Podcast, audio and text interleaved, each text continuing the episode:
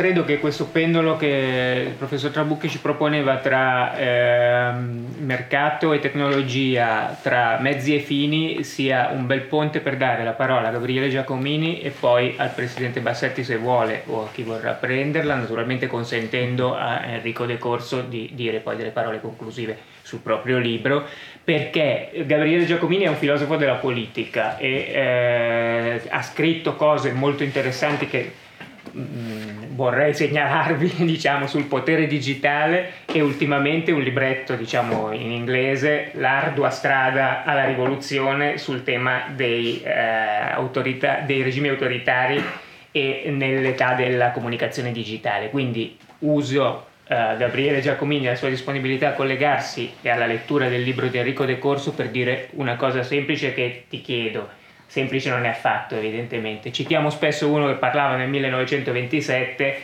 e che diceva le società tecnologiche generano problemi resistenti ai tentativi di soluzione nell'ambito delle istituzioni esistenti. Quindi l'innovazione trascende sempre le istituzioni che ci siamo dati per governarla. È un tempo diverso e la società ha bisogno di regolarsi. Quando discutiamo di eh, piattaforme, con questo sem- slittamento semantico che Trabucchi ci segnalava, noi abbiamo a che fare con un problema di fiducia, come lei stesso ha detto, che è, guarda caso, un grande problema per l'organizzazione della nostra politica, soprattutto nell'età digitale. Tu che cosa vedi in questo? Naturalmente ti chiediamo un intervento come gli altri che ti hanno preceduto breve, il problema è enorme, però grazie della tua opinione. Certo, buonasera a tutti e innanzitutto è un piacere e un onore essere qui eh, presenti virtualmente con, con, voi per la presentazione del libro di decorso. Eh, intervengo sempre con grande piacere negli incontri della Fondazione Bassetti perché è un preziosissimo luogo di confronto interdisciplinare fra teorici e pratici eh, appunto eh, estremamente, estremamente prezioso. Allora, eh, partendo dalle mie reminiscenze da eh, liceale di liceo scientifico, proverò, diciamo così, a partire con una sorta di dimostrazione per assurdo, quando ci sono due elementi e se ne scarta uno per poi dimostrare, dimostrare un, un secondo. Quindi eh, partirò eh, da Golia per poi raggiungere, raggiungere eh, Davide. Ehm, Dunque, eh, le, le, grandi piattaforme, appunto, Trabucchi ne ha parlato in maniera ovviamente molto interessante, molto competente. Le grandi piattaforme, a modo di pensare, sono qualcosa che precipita a un certo punto e si realizza. Quando ero ragazzino mi ricordo che a Udine una piattaforma ebbe un grande successo, era un centro commerciale che aveva due clienti, eh, erano ovviamente coloro che acquistavano eh, i negozi e i negozi stessi, che erano ovviamente clienti della piattaforma. E questa piattaforma ebbe degli effetti. Eh, a me da bambino piaceva tantissimo andare al centro commerciale, però scoprì dopo qualche anno che il centro della mia città Udine, Udine non era più città emporiale, perché moltissimi negozi abbandonarono il centro di Udine e si trasferirono, diciamo così, in questo centro commerciale. Quindi quella che è un'innovazione che a me bambino piaceva tantissimo e che era molto efficiente, i prezzi erano bassi, eh, c'erano appunto degli effetti molto positivi, ha portato delle conseguenze, possono essere anche conseguenze positive, ma che sono conseguenze di cui dobbiamo tenere conto. Il punto delle piattaforme, soprattutto le piattaforme eh, digitali, che ovviamente hanno una loro teoria, ma hanno anche una loro pratica. Ecco, la pratica parla di una caratteristica molto ricorrente di queste piattaforme digitali, che è quella di saltare le organizzazioni intermedie, tendenzialmente. La cosiddetta, quella che nella, nella, nella sociologia si chiama disintermediazione. La disintermediazione è effettiva e reale soltanto nei confronti degli intermediari vecchi. Mm. E nel momento in cui noi abbiamo piattaforme digitali come, non so, come uh, Booking, come Airbnb, eccetera, eccetera, non ha molto più senso andare eh, all'agenzia di viaggio. Quindi l'intermediario dell'agenzia di viaggio si sfarina. Nel momento in cui prendo informazioni un po' di qua, un po' di là, un po' sul social, un po' su WhatsApp, l'intermediario tradizionale del giornale cartaceo si sfarina. tant'è vero che da molti anni i giornali vengono sempre di meno. Nel momento in cui io ho la possibilità di eh, collegarmi direttamente attraverso Facebook, attraverso Instagram, sulle dirette dei politici, sulle commissioni dei politici, sulle dichiarazioni dei politici, i partiti si sfarinano e si disintermediano. Ci sono quindi degli effetti che sono degli effetti che si ripercuotono in tanti settori, in tante aree e che hanno anche delle conseguenze naturalmente di tipo, di tipo economico. Ma la caratteristica di queste piattaforme non è soltanto e non è tanto quella di disintermediare gli intermediari tradizionali, ma anche di proporre dei neo-intermediari, dei nuovi intermediari. E questi intermediari, nuovi intermediari sono appunto intermediari, diciamo così, digitali, algoritmici. Il punto è che, forse complice anche la struttura, diciamo così, economica, eh, la, la, la, configurazione dell'impero accademico, eh, dell'impero scusate, statunitense, ehm, le caratteristiche della globalizzazione dopo la caduta del muro di Berlino, l'assetto neoliberale ha portato a delle dinamiche di gigantismo di alcune, di alcune piattaforme. E, ehm, e c'è un pensiero politico a proposito di questo gigantismo. Il gigantismo è un fenomeno economico, ma c'è un pensiero politico della sfera pubblica per quanto riguarda questa, questa caratteristica. E io ho fatto appunto con l'Istituto XE qualche anno fa, due anni fa, un'indagine eh, fra gli italiani su quello che pensano appunto delle piattaforme. È stato fra l'altro da qualche giorno uscito il mio ultimo libro, Il governo delle piattaforme, media digitali, viste dagli italiani. E noi vediamo che secondo gli italiani eh, bisognerebbe rafforzare l'antitrust per quanto riguarda le grandi piattaforme digitali. Il 76% è nettamente favorevole ad un rafforzamento dell'antitrust. Il 67%, ah no scusate, ehm, il, per quanto riguarda invece la tassazione delle piattaforme, addirittura l'81% dei cittadini pensano che le piattaforme dovrebbero pagare le tasse in Italia cioè neanche nel paese europeo, eh, diciamo così, dove hanno la sede, no? seguendo il diritto europeo, eh, il discorso del mercato unico, no? la tassazione delle, delle, delle piattaforme digitali fa riferimento al paese in cui c'è la sede, di solito l'Irlanda, però l'80% degli italiani vorrebbe che queste piattaforme pagassero le tasse in Italia. Poi possiamo dire che è una cosa assolutamente impraticabile, ma dobbiamo fare i conti con questo sentimento, diciamo così, popolare. Se c'è questo sentimento popolare, significa, significa qualcosa. Cosa significa? Significa, a mio parere, che c'è un estremo bisogno di innovazione cooperativa, ehm, di eh, una partecipazione diffusa, il più possibile diffusa della cittadinanza, e di cittadini che sono anche consumatori, che sono anche lavoratori. Ci sono molte dimensioni personali di ognuno di noi che vanno prese tutte in considerazione se vogliamo parlare di una dimensione politica e sociale generale, non soltanto di economia, non soltanto di diritto, con tutto rispetto ovviamente per l'economia e per il diritto.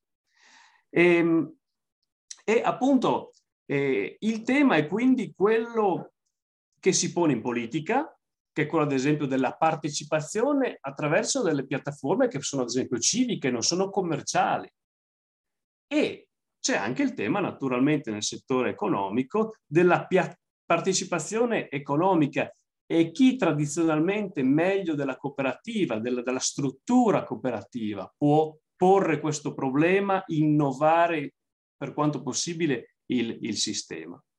Come diceva giustamente il segretario Samorè, che ringrazio per, per l'invito assieme al Presidente, naturalmente, ci sono in effetti occasioni per un nuovo, una nuova fase cooperativa.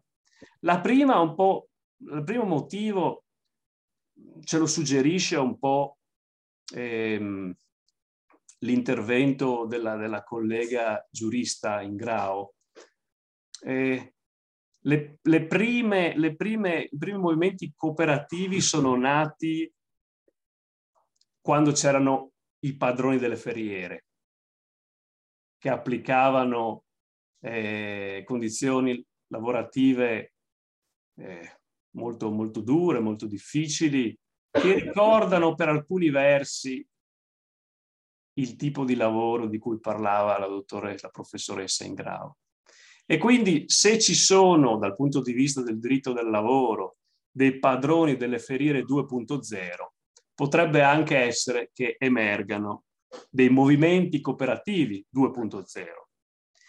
Il secondo motivo, la seconda ipotesi su cui secondo me si può lavorare anche a partire dal, dal bel libro di decorso, è, è la caratteristica, la struttura cooperativa che ha alcune affordances, direbbero gli psicologi cognitivi.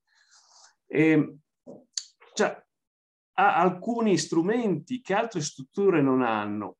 Eh, noi siamo in un ambiente che è ibrido on life, no? dice Luciano Floridi, un ambiente ibrido in cui c'è una mescolanza di digitale e fisico. Ecco che quindi una, la cooperativa può in effetti rinnovare il ponte fra questo mondo digitale e questo mondo fisico, in maniera forse diversa, in maniera eh, più sostenibile umanamente e socialmente rispetto a quello delle grandi piattaforme digitali, che tendenzialmente, storicamente, è vero che non sono soprattutto americane perché in effetti sono soprattutto californiane, perdonatemi la battuta.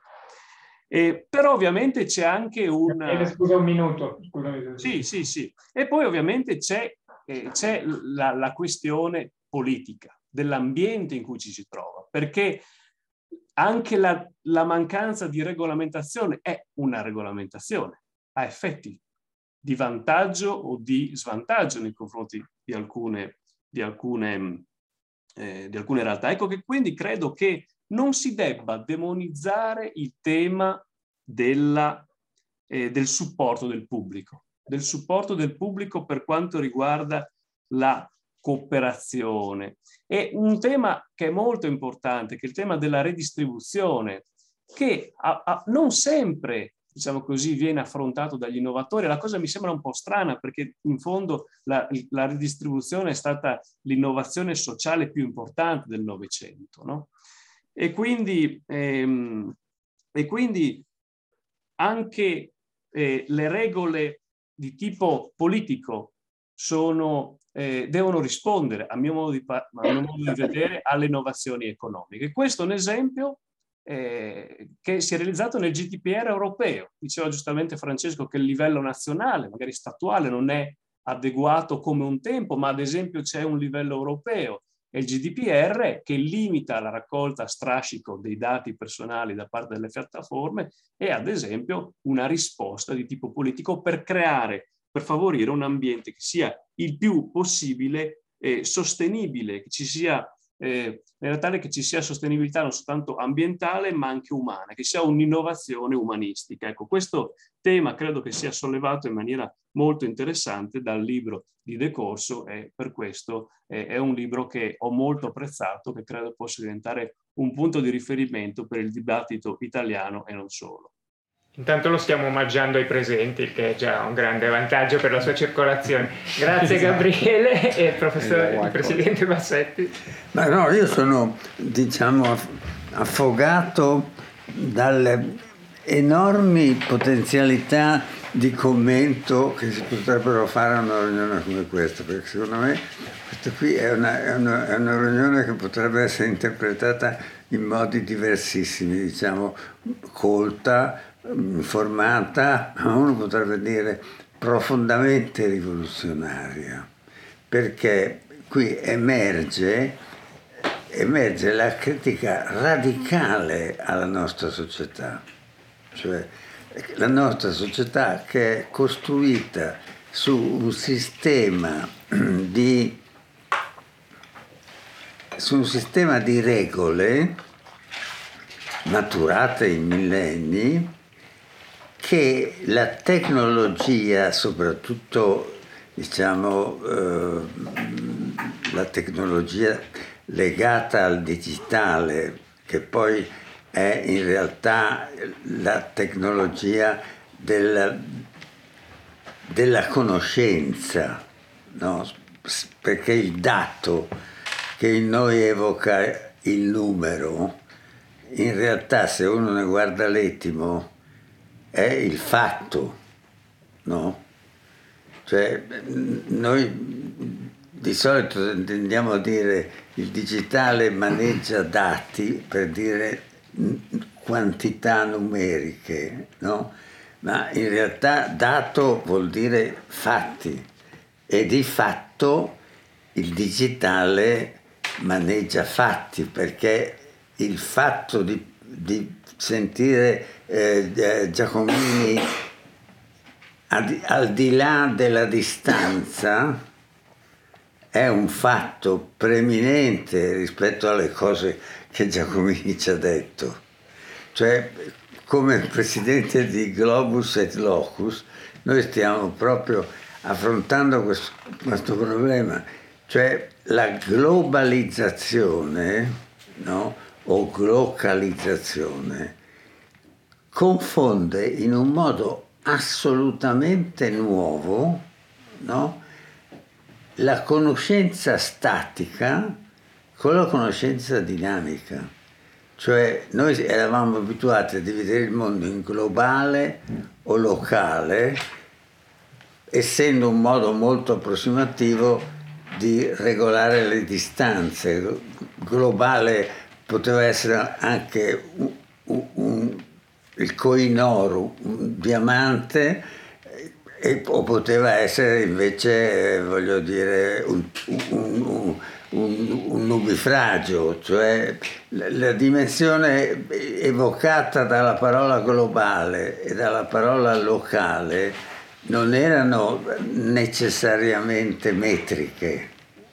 Non è che c'era una metratura alla quale nasceva il globale e una metratura alla quale finiva il locale, no. Era una relazione ed era una relazione statica, cioè globale è l'ambiente dentro il quale succedono cose globali. Staticamente succedono cose locali. Lo stesso, lo stesso è il locale.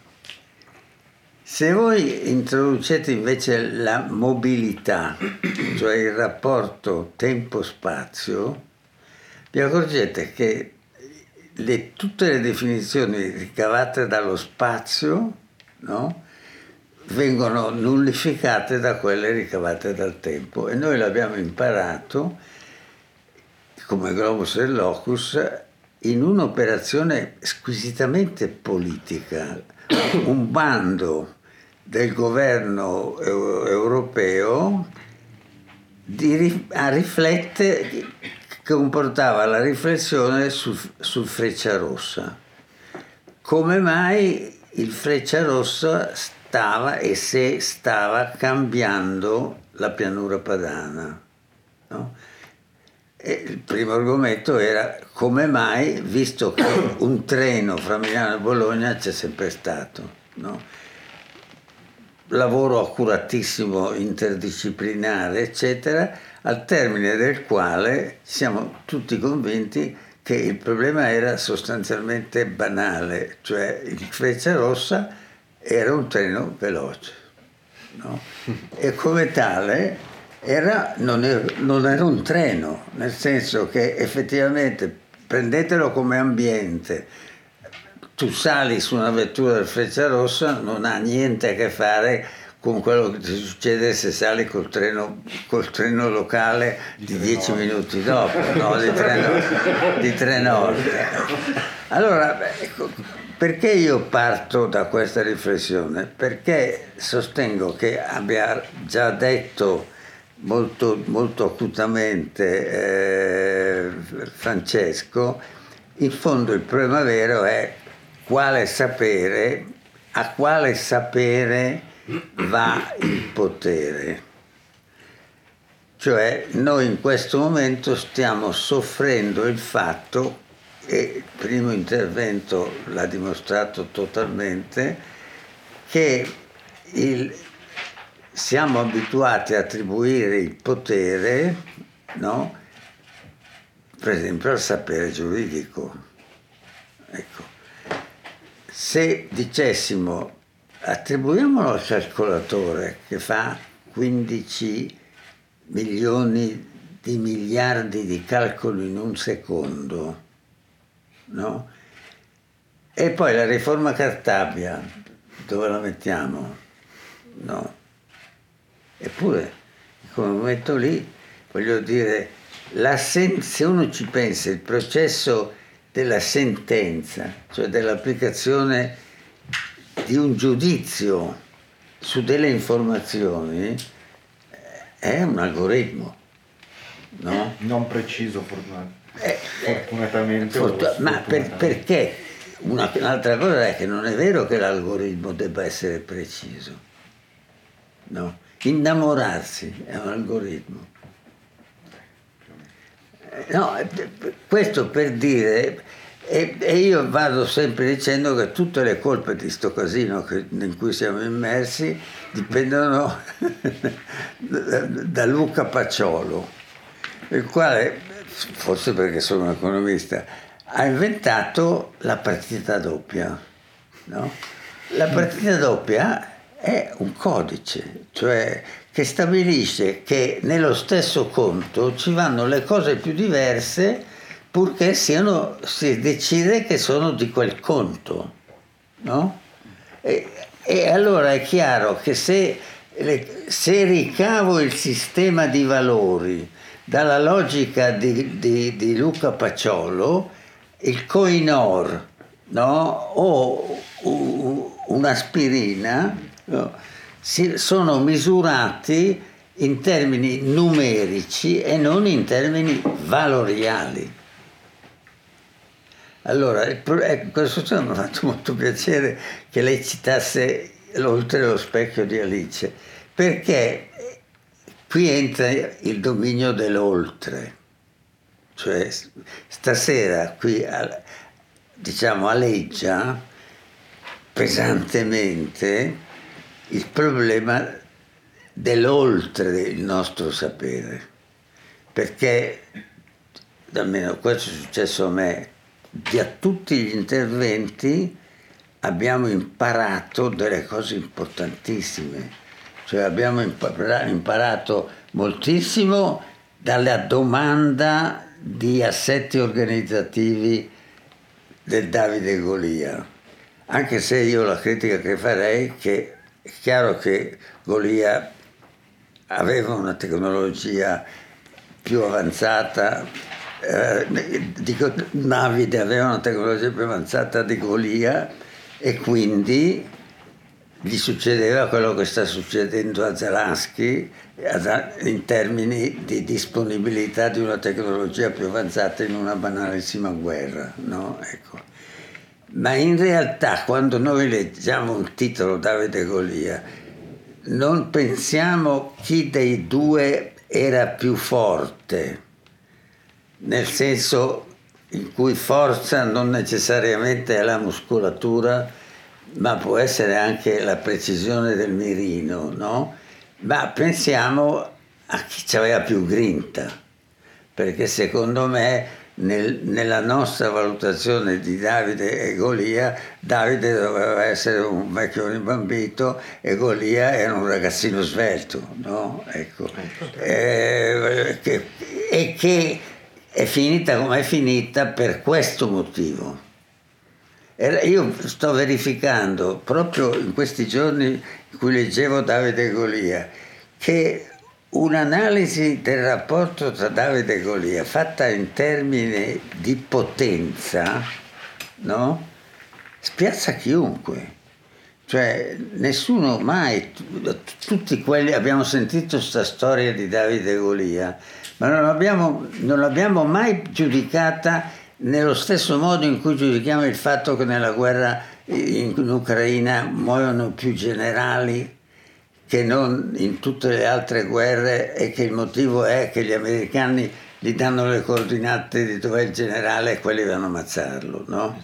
Per cui sostanzialmente lì si ha a che fare con un con una piattaforma informativa radicalmente diversa. oggi, secondo me, la cosa più importante è che siamo di fronte a una guerra nuova, perché è una guerra combattuta in termini di maggiore informazione. In modo palese, perfino i giornali, che di solito capiscono poco, no? hanno tutti capito che il problema è proprio il diverso livello di informazione oppure che è lo stesso il diverso livello di accanimento, cioè di grinta, cioè di valori. Ecco, io vorrei, dato che il tempo è limitato, invitare a, a, tornare sul tema che appunto come, io come presidente della fondazione, il tema di Francesco. Quando Francesco dice il vero problema è di dove il sapere, quale sapere, va in mano a quale potere. No? Ecco. Il potere, il digitale è sicuramente un, un, un, un supplemento di potere. No? Noi definiamo, di, no, scusate, di sapere. Nessun dubbio, quando tu dici il, il, computer sa più cose della macchina da scrivere, no? Cioè pensiamo, a, quando uno dice la parola una cosa digitale, passa lunga, no? Mentre se uno dice che è, è, è ricavato facendo la somma eh, col calcolatore anche, anche col, col telefonino, beh, in un certo senso la potenza informativa cala No? In fondo oggi il ragazzino di 4 anni che può sapere in qualunque momento dov'è sua madre, lo discutiamo dalla parte dei giuristi, lo discutono dalla parte del diritto della madre di sapere dov'è il ragazzino, ma il marito della madre potrebbe essere più interessato a sapere dov'è la madre che non dov'è il ragazzino. No?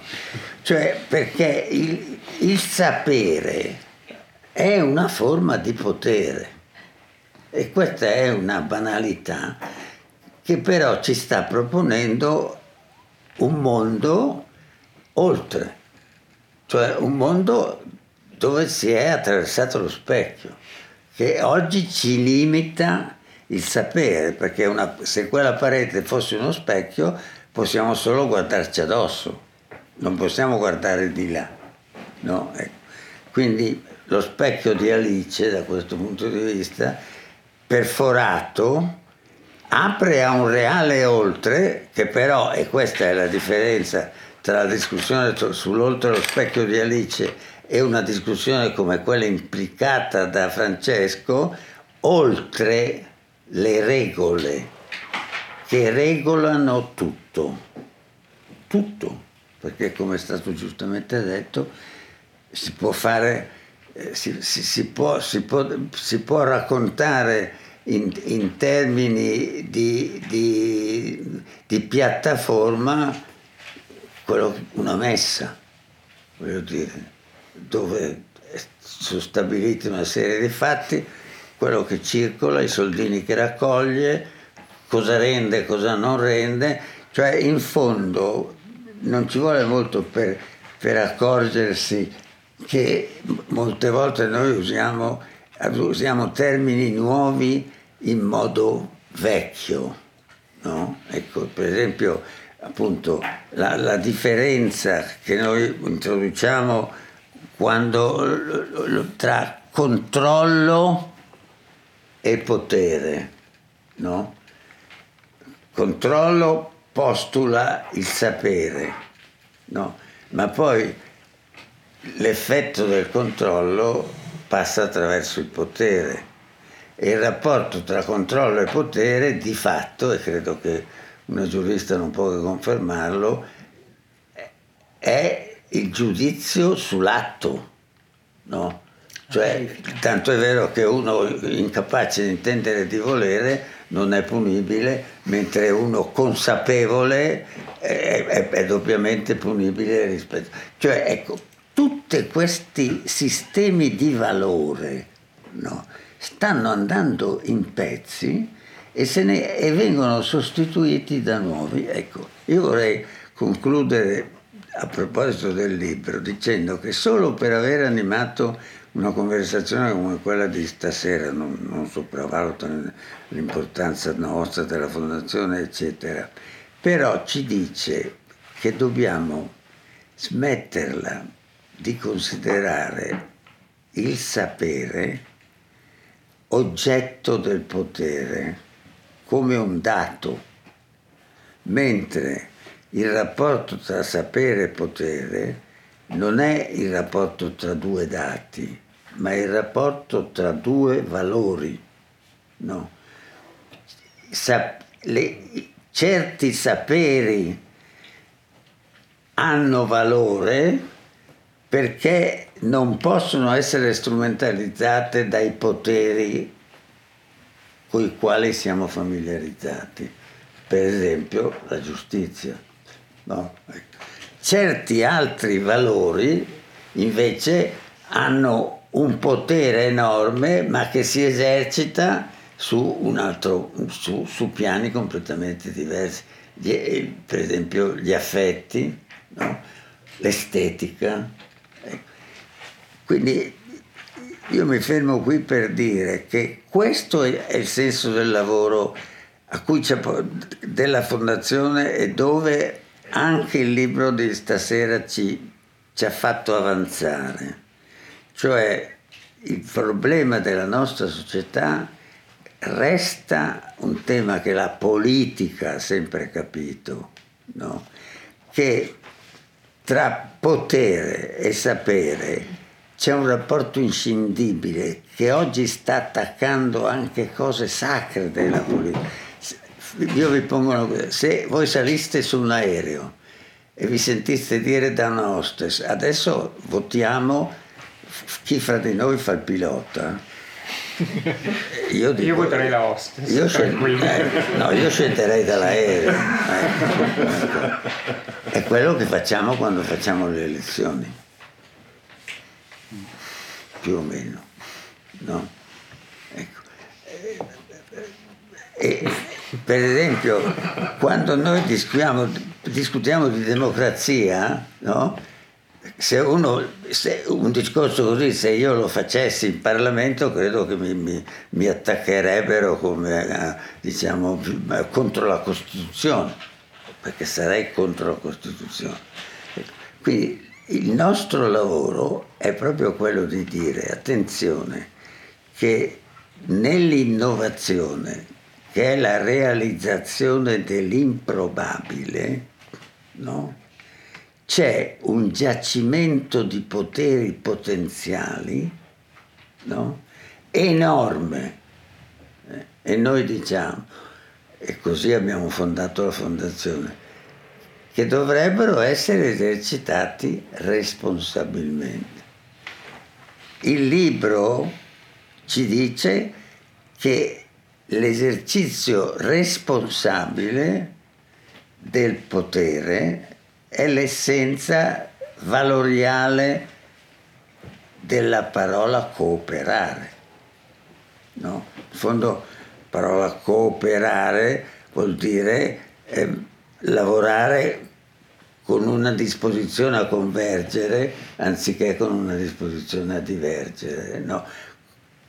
Cooperare è il contrario di collu- di, di, della collusione. Ecco.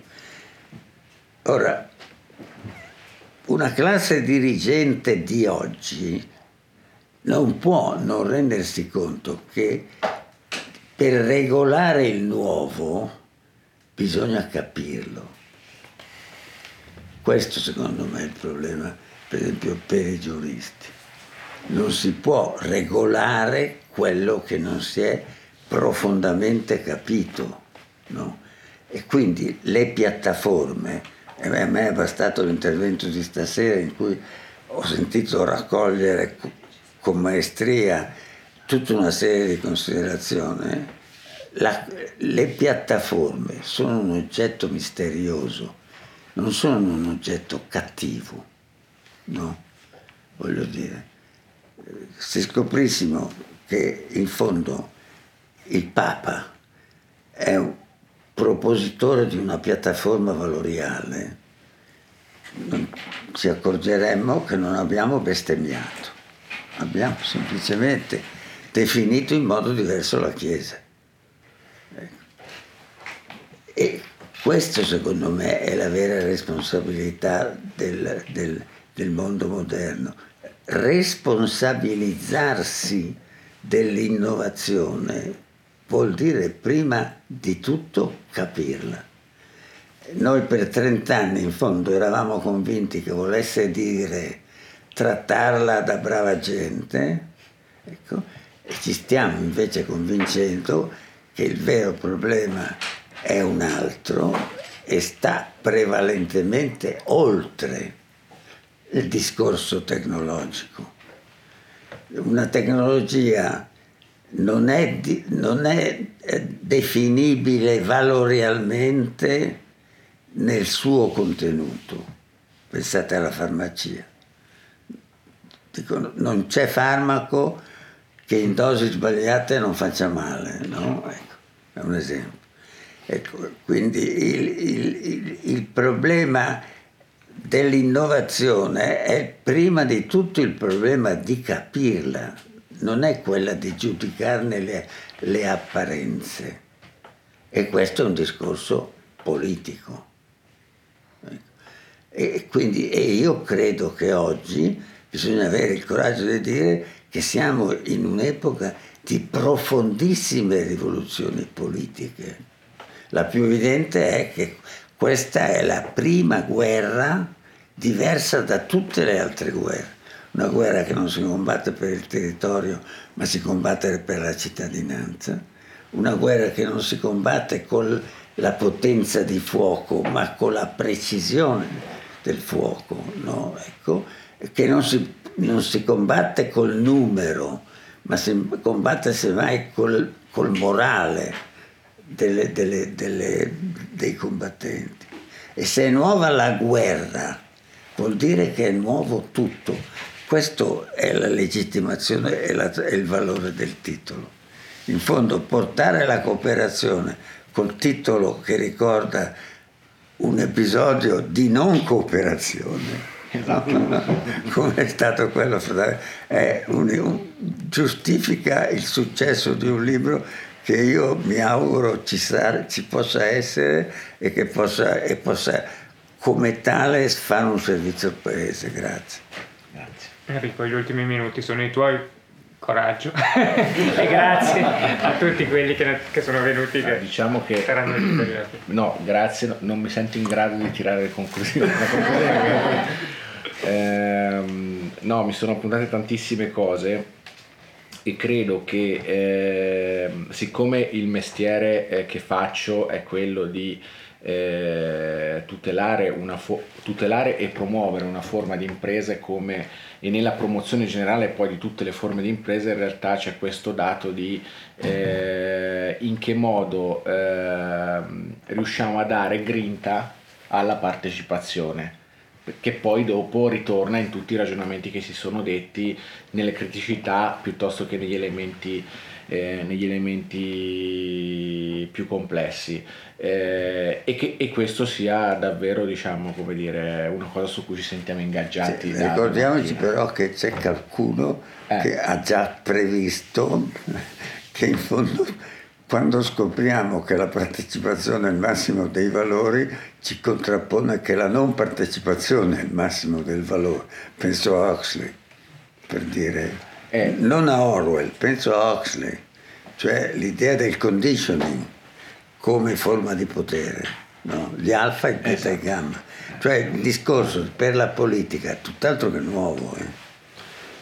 Esattamente, e infatti eh, questa dimensione poi politica significa in che modo eh, come dire, soppesare, sapere potere, in che modo spingere da una parte e dall'altra.